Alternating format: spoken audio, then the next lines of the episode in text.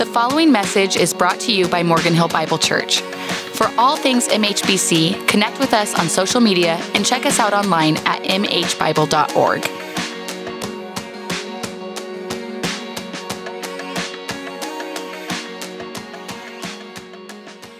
When my sister was pretty young, it was evident she needed glasses. She was constantly pulling things close to her face. She was squinting. She would get very, very close to TVs. And eventually, all of that led to doctor's appointments being made, uh, diagnosis is coming, prescriptions given, and then glasses. And I still to this day, this is around like three and a half, four years old. I still to this day remember driving home the very first time she had received her glasses. She was looking out of the car window as if she had never seen anything before. She was memorized by the beauty surrounding her. And eventually, all of a sudden, she just gasps very loudly Mom, look! There are trees on the mountains. She had spent her very short amount of life missing the beauty surrounding her because her vision was blurred. And it wasn't until she was able to receive the proper diagnosis and receive glasses that she was able to experience the fullness she was always meant to have. Today, as we continue in this series entitled Choosing Joy, as we've been walking through this book called Philippians, uh, we are going to be talking about four areas in our lives where we need to put on Jesus covered glasses. Because without them, we will be walking blurred lives and missing out on the fullness in which we were called to walk in. And so we tend to bump into things or experience the pain of blurry vision and the importance and need of glasses. So if you have your Bibles, you can open up to Philippians chapter 4. Uh, we are going to be starting in verse 2. And um, we're going to jump down to, ver- we're going to read through verse 9. I've practiced these two names that you're about to read like a hundred times, and I'm still going to get them wrong. So I just let you know up front. Um, so I entreat Yodai and I treat Syntyche. Agree in the Lord. Yes, I ask you also, true companion, help these women who have labored side by side with me in the gospel together with Clement and the rest of the fellow workers whose names are in the book of life. Rejoice in the Lord always. Again, I will say, rejoice. Let your reasonables be known to everyone. The Lord is at hand.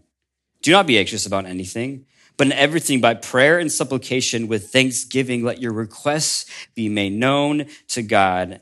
And the peace of God, which surpasses all understanding, will guard your hearts and your minds in Christ Jesus.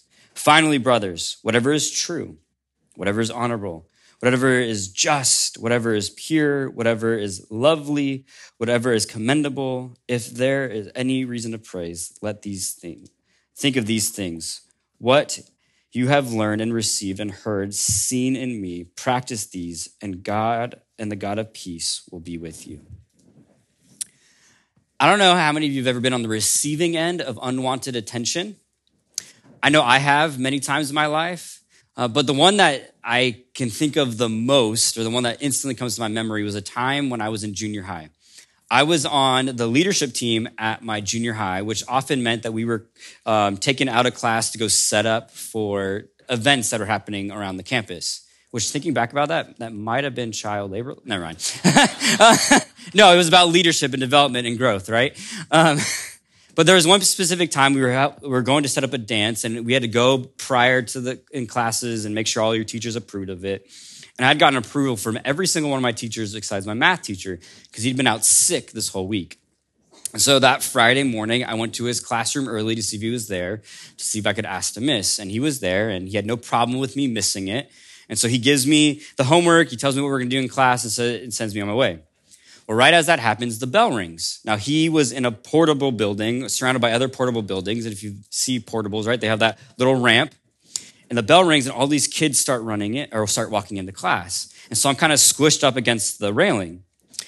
And I think to myself, oh, this railing isn't that high.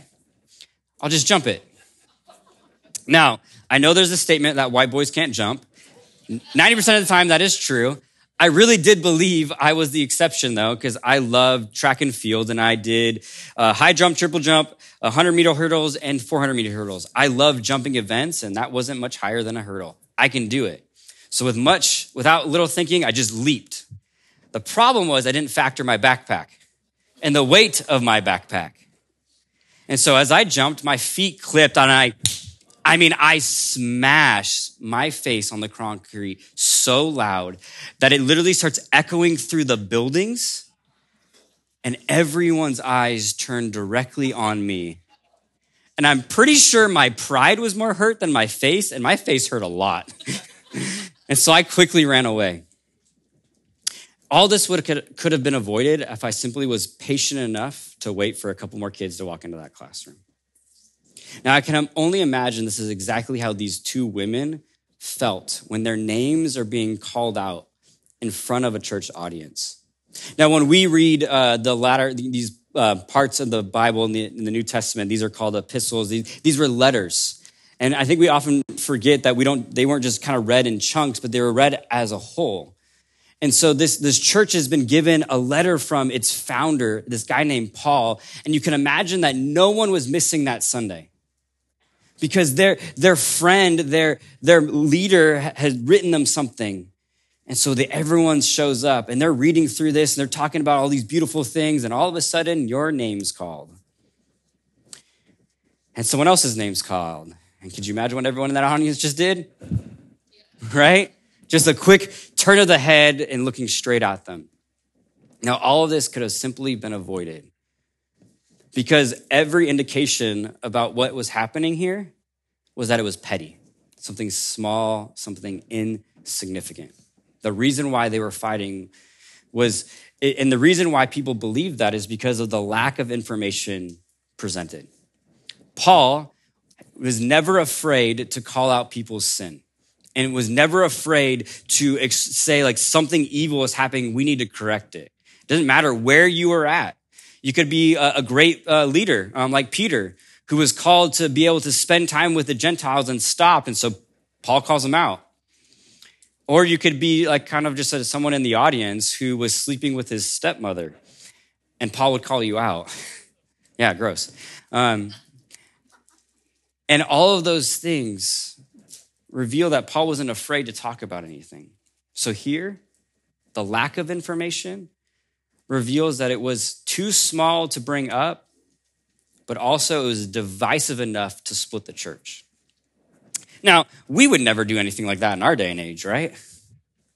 Uh, you know, masks, no masks, uh, inside worship, outside worship, uh, the dress code. Oh, wait. no, we probably would.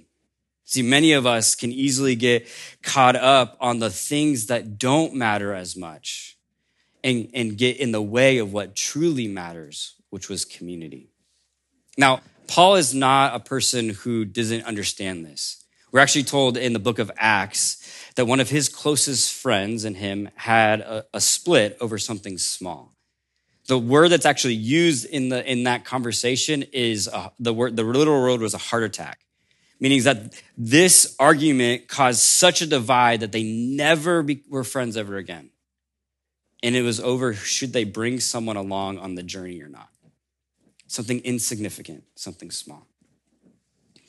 And so the first thing that we have to recognize is this is that we are going to need Jesus covered glasses in our communities.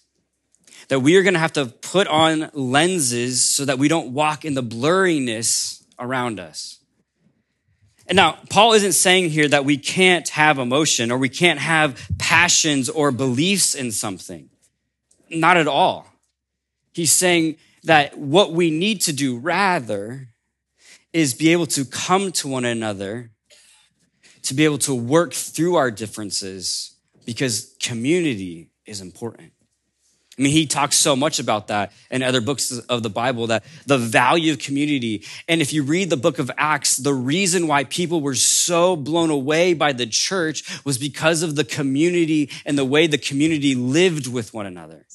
We are told that they didn't, that, that people were, um, didn't have any needs, that their things were met. There was pure joy. And the reason why everyone was looking at them and going, I want that is because of the, of the community that they had.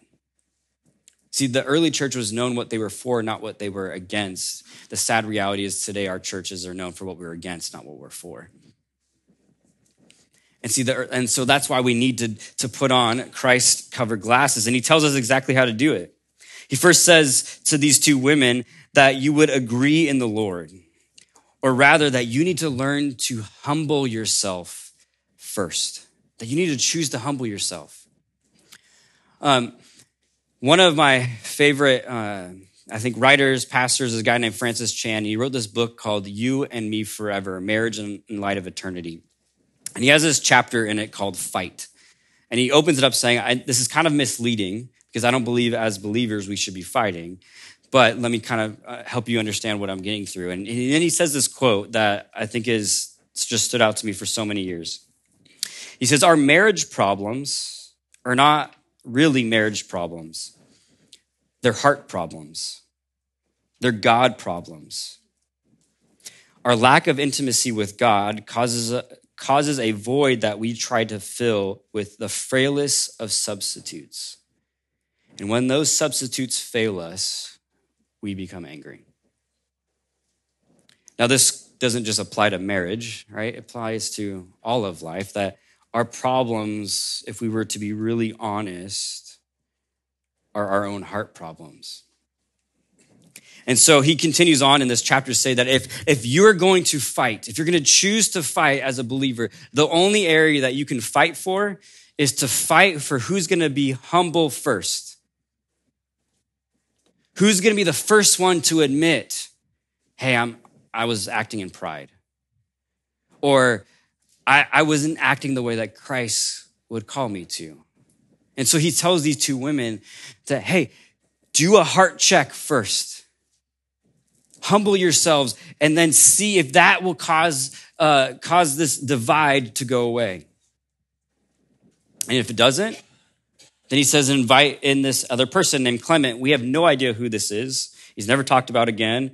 Um, but I think that's the point. He's not this big Christian leader. It was just simply a third party that can be there in the midst of it. You see, what Paul was doing in these first few verses here is walking through the Matthew 18 principle where Jesus talks about how do we actually deal with conflict. We do our best to first recognize our heart issue and the problem and then try to solve it. If we can't, invite someone else. And then it goes on to say, eventually, to invite the rest of the church. He says, invite the fellow workers who names in the book of life. he's saying that it's so important to have Jesus covered glasses in our communities that we need to do everything possible to fight for them. And we do that by walking in humility.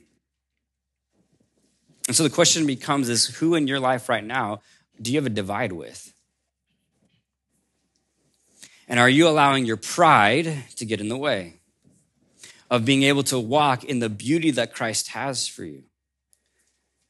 Maybe that's a coworker, a friend, a neighbor that you need to simply say, hey, like we need to figure out our differences here because there is deep value in being able to be together. Look across this room, and each and every one of you has a different skill set and a different gifts that were uniquely given to you, not for you just to have on your own, but to share with everyone else around you. That's what it means to be in a healthy community is being able to use the gifts God has given you to be able to bless not only yourself, but everyone else around you. And this is what he's telling these two women. Will you choose to lay down your differences or try to come up with the compromise that it, that it will allow you to be able to be united. And so, will you do that today? Will you choose to put on glasses? It's actually a quick note that we're told in, in, in the Gospels that by Jesus that it says that if you knew, if you were walking to church and you knew that you had an issue with someone, it says, stop.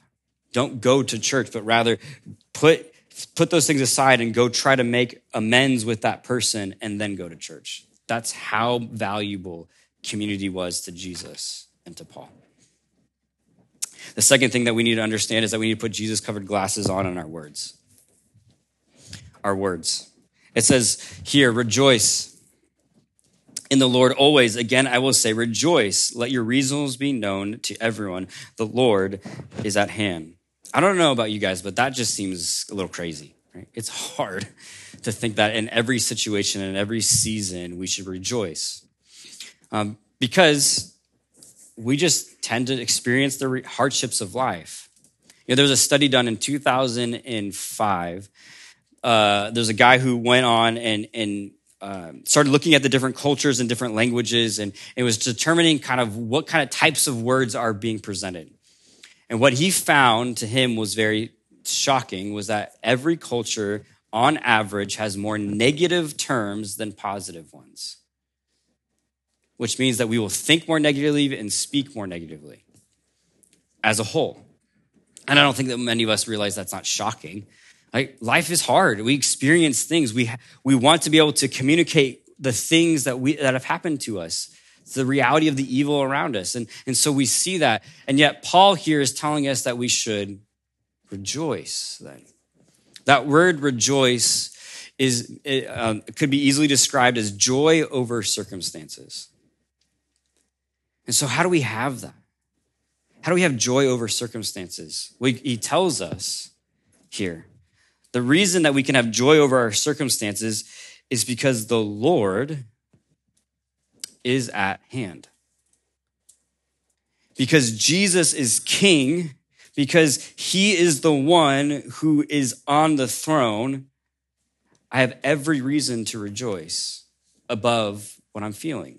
Now, he's not saying I can't have hardship, I can't experience the pain of life. He's just saying, in light of that news that your king is alive, he's conquered the, the grave, that you are no longer condemned under the law, but been, been forgiven by his bloodshed, that you have a reason to give praise. But for many of us, we don't. Instead, we focus still on the negatives, on the, on the pains of life. So the question then is, how do we be able to do this thing? How do we be able to put those glasses on? Well, we have to be able to receive the truth before we can either be able to speak the truth. I uh, love the fact that I get to read to my daughters still because I know that there's going to be a point in their lives where they don't want me to read to them anymore. There's this little book that we read uh, about these wooden people called the Wemmicks. And the story starts with uh, this uh, woodmaker named Eli, who creates each and every one of them and places them into this community where these wooden characters come to life. And at some point, that community, they're given a box with stars and dots in it. And those stars and dots were given to them so they can go around and start placing them upon people. And, and you, if you get a star, if you were a good singer, if you were beautiful, if you had money, um, you would get dots if you were chipped, or if people didn't like the way you, you smelt, or whatever, right? Like it was just a, a way to judge one another. And uh, the main character of this story, I can never pronounce his name, so I just call him Max. And I just tell my kids, I'm sorry, I just, I can't do it. um, but Max um, is, is, a, is this woodman who's covered in chips and doesn't look pretty. He didn't have um, a good skill set. He kind of was down in life, and so he was covered in dots, very saddened, and he was just kind of always like hiding out. You know, he'd go hang out with other people who had other dots. Well, eventually, um, at one point in the in the book, there he comes across this girl named Lucia, and she has no stars and no dots, and that shocked him. And he goes, "Oh, you deserve a star because you have nothing." And he put the star on her, but the star fell. And that made him mad. Why don't you want my star? And so he tried to put on a dot, but the dot fell. And that confused him. He says, Why don't the stickers stick to you? She says, Well, uh, a few years ago, I started to go to the woodmaker's house and I started to allow him to speak to me. And I care more about his words than yours. And so that confused this guy, and he didn't understand what that meant, and he couldn't sleep. And eventually he goes, I'm going there. And so he goes up to to the woodmaker's house and he opens the door and he's about to turn around and when he hears his name called, he says, Come to the table, come sit with me. He's like, You know my name? Yeah, I created you. Because I've seen you've got a lot of dots. Oh, I'm so sorry. Like, I tried really, really hard. He goes, I don't care about those. You are beautiful because I created you. You have value because I care about you. And he was confused, didn't understand. He goes, But I, I thought I had to work, I had to earn it. He goes, No, like your value becomes because of me. So they start talking for a little while, and, and Max couldn't understand it. And so he's like, Why don't you come back tomorrow and see? And we'll continue, because come each and every day. And as he's leaving, Eli, the woodmaker, says, Hey, just want to let you know, I love you. And he said, in Max's mind, he goes, I think he meant that. And his first dot fell to the ground. You see, the reality is if we want to be able to have Jesus covered glasses in our own words, we have to be able to experience the truths of Jesus' words to us. Because I don't have a reason to rejoice if I don't know that I'm cared and loved and valued. That God doesn't look at my circumstances or what the people around you have placed upon you to say this is what makes you healthy or whole or loved or valued, but I do because I created you and I created you with a purpose and a plan, and you are deeply loved and deeply valued. And it's when I experience that that my circumstances do not make me sad or happy, but rather the king who speaks to me does. And that is what it means to rejoice always. And that is the reason, right? His reasons for rejoicing. And Paul understood that. He says, I know what it feels like to go through nothing and go through everything, but I count it all lost if I did not know the truths of Jesus. And so, are you putting on your Jesus covered glasses every day? Are you spending time with the one who's going to speak life into you so that you can then speak life into the things around you. Because without it, you will still experience the pains of the world around you. Uh, he continues on and says, Don't be anxious, which instantly everyone goes, That makes me anxious. But, uh, but in everything, by prayer and supplication with thanksgiving, let your requests be made known to God the peace of God, which surpasses all understanding, will guard your hearts and minds in Christ Jesus. The third thing that we need to have Jesus covered glasses on is in our souls. See, you know, I, jokingly said like when we read that, we get anxious because we are, um, we think to ourselves like this is that means that Paul is saying anxiety is a sin. It's not at that in the slightest, but rather he's saying that anxiety is not a byproduct of Jesus that we shouldn't be experiencing that. But he goes, You will, right? Because he gives you a formula of what to do when you're anxious. So he's not condemning your anxiety, but saying when you experience it, it's your body telling you to do something. Now, that um, in our day and age means that it could mean that you need to go see a doctor and get some diagnosis and, and experience um, the freedom that can happen with medicine but it also needs to partner with the things that Paul says here. And that partnership is to prayer and supplication, and, or other translations to petition. Now, uh, I think for most people, there's a, a, a, simple understanding of prayer, and I could have spent an entire sermon, I did an entire sermon actually on this a um, couple of years, or I think this last year, on prayer. So I'm not going to do it all today. but prayer at its simplest is communicating with Jesus, just, just a conversation. But how many of us understand petition? What it means to petition when I'm anxious? My cousin, um, when he was in high school, really, really wanted a wiener dog. But his parents had zero desire for him to have a dog. And so he started to petition for a dog. And what he would do was each and every morning, he would write a sticky note and put it on his dad's briefcase before he left for work. And he left for work early. He would start writing notes on the toilet paper of the bathroom so that every time they pulled it, they would have to see, I want a dog. He would literally send letters to his dad's office so that he would receive that note from his son, they'd have, he literally, I think at one point we put dog food like on the stairs of his house so they would walk in to see it.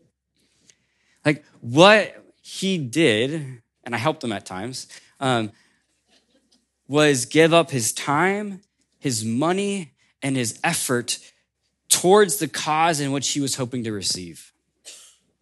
And he didn't stop until he got it. And eventually he did get that wiener dog because they're just like, oh my gosh, I guess you're really committed to this because of how long. I think it was like eight months of this that he did this. It was, it was a, he didn't give up. And I think so many of us, when it comes to this topic, like we, we're, I'll do a quick prayer and that's it and go, man, I haven't received anything. I haven't experienced that peace. So I just give up. That's not what it means to petition. If your soul is anxious, then something that you need to start realizing is that you've got to start giving up time, money, and effort to the things that Paul called you to do. Meaning, I'm going to start to say, maybe I shouldn't be watching TV right before I go to bed and use that time rather to pray that the God of peace would guard my heart. It didn't say that my anxiety would go away, but rather it becomes the filter that anxiety has to go through. That is a difference but we don't recognize, we don't understand the, the, how much we are actually consuming or f- continuing our anxiety by the things that we are participating in.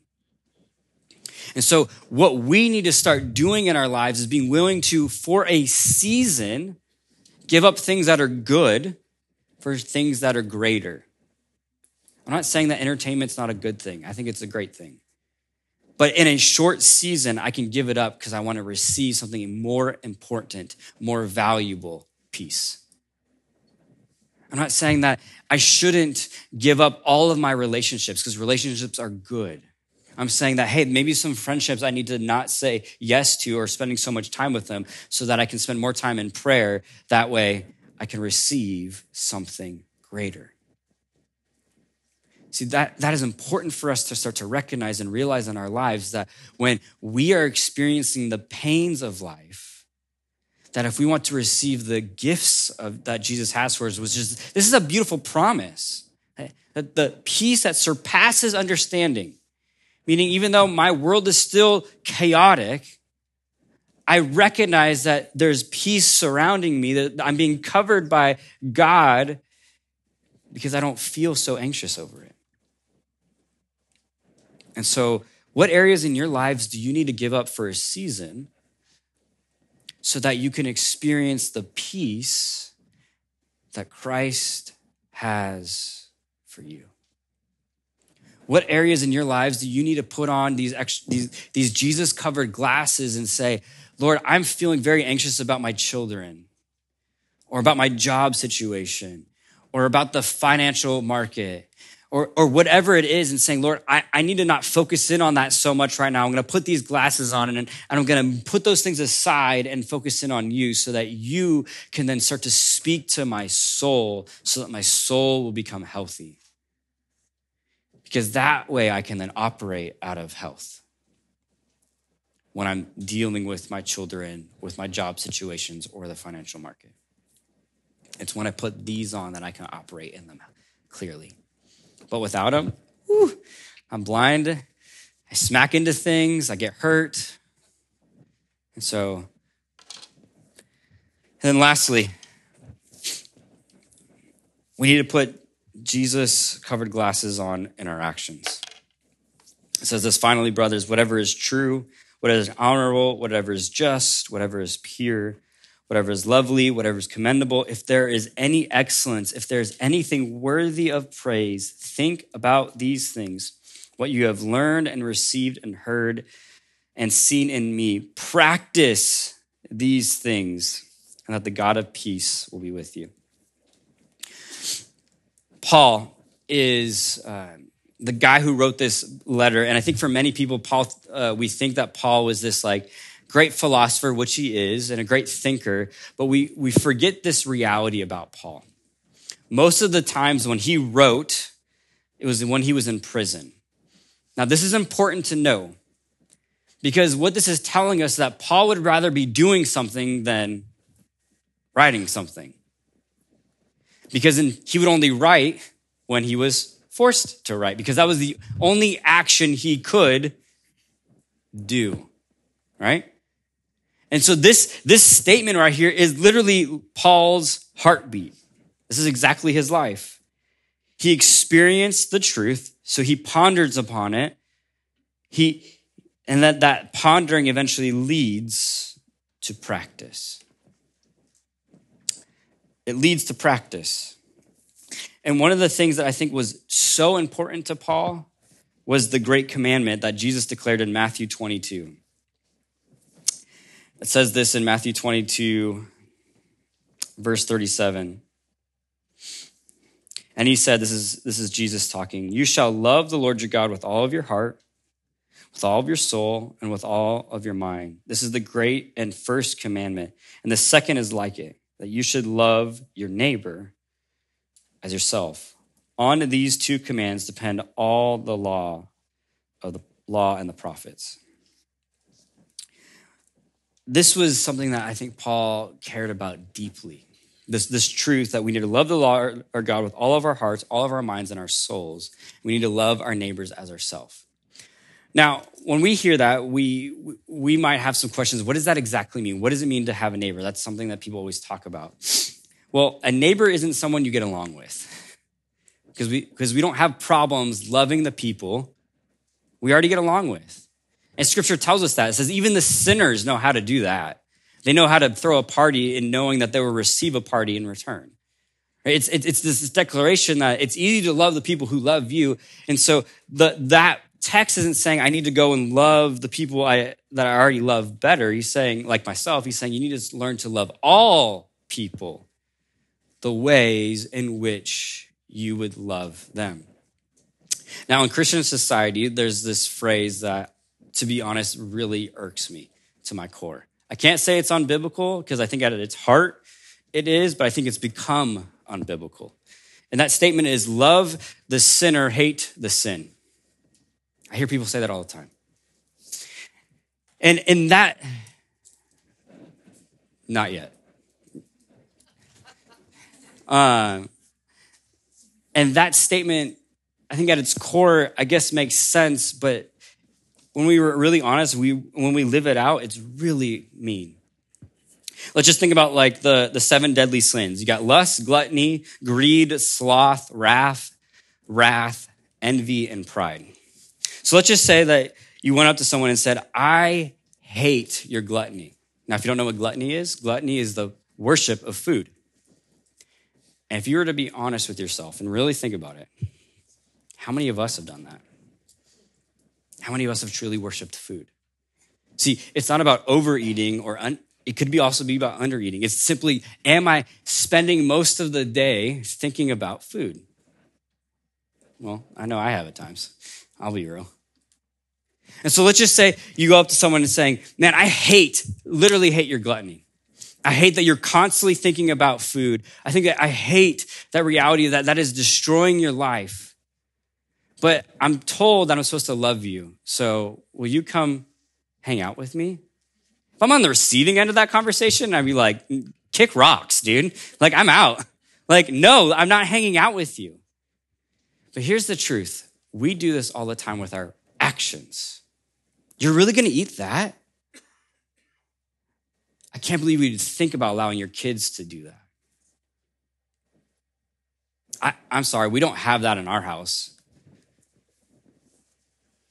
See, we, we, we do subtly say those things to people, and yet we are called to love. See, the more biblically accurate description is the one that you saw on the screen already. It's to love the sinner and to hate your sin.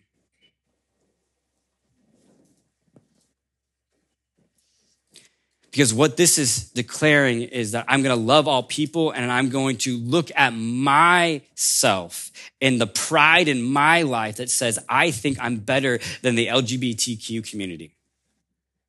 That I think that I'm better than the person who is only focused on their image, who is so consumed with money. See, that is the pride in me saying that I am better than you. And that is at its core sin, one of the deadly sins of Scripture. And so, what, what Paul is saying here is that if you want to put Jesus colored glasses on for your actions, that you have to actually look at your heart first. And you have to actually ask yourself, why am I not willing to invite this, these people into my house or, or this type of thing in? Is it because I'm a fearful? Or am I going to choose to ask Jesus to help make sure that I don't become those things, but rather be the light that changes those things in someone.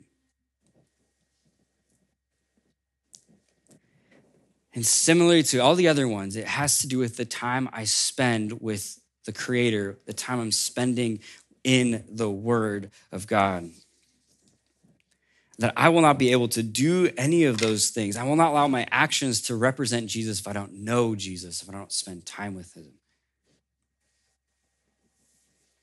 But here's, here's the reality for most of us most of us know about the glasses. Most people understand that God gave us glasses, a lens to look, look through, and at maybe at some point in our life, we have placed them on. But know what most people have done after they placed them on for a little bit? They took them off, put a back on the Bible, and started walking back around blurry. And that's sad. Could you imagine my sister, that first moment, seeing the beauty of the mountains around her, going, I don't like it. Here, mom, here's the glasses. But the sad reality is so many of us do that every day because we are so consumed with our way of thinking instead of being consumed with Christ's view of thinking. So, which one of these do you need to put your glasses back on? Or which one of these, for the very first time, you need to experience? And maybe you're in this room and I've never experienced Jesus, and, and my, my encouragement for you today is maybe today is the day. Maybe today's the day where you can say yes to Jesus for the very first time and you can experience the freedom that you were designed to have because you're being able to live a life through his lens, not your own. Because his says that when I am the Lord of your life, that you'll be able to walk in a completed version of yourself, a whole version of yourself that is healthy and good because you're walking through my perspective, not the world's perspective. And you haven't received that freedom today, I pray that you would. Come talk to myself, Michael, or anyone else after church under the tent. We'd love to have that conversation with you. And so, will you put your glasses back on today? Will you choose to love the sinner and hate your sin? Let's pray. Heavenly Father, we give you thanks for um, your truths, that you give us perspective that goes beyond our understanding and be able to help us to see clearly. Lord, I ask that as we spend this day and each and every day moving forward, that we would be intentional to put our glasses on so we can experience the wholeness and health that you have for us. God, we love you. We give you thanks for who you are. In your name we pray. Amen. Thanks for listening. Continue the conversation with us on social media. Never miss a message and subscribe to our podcast on iTunes.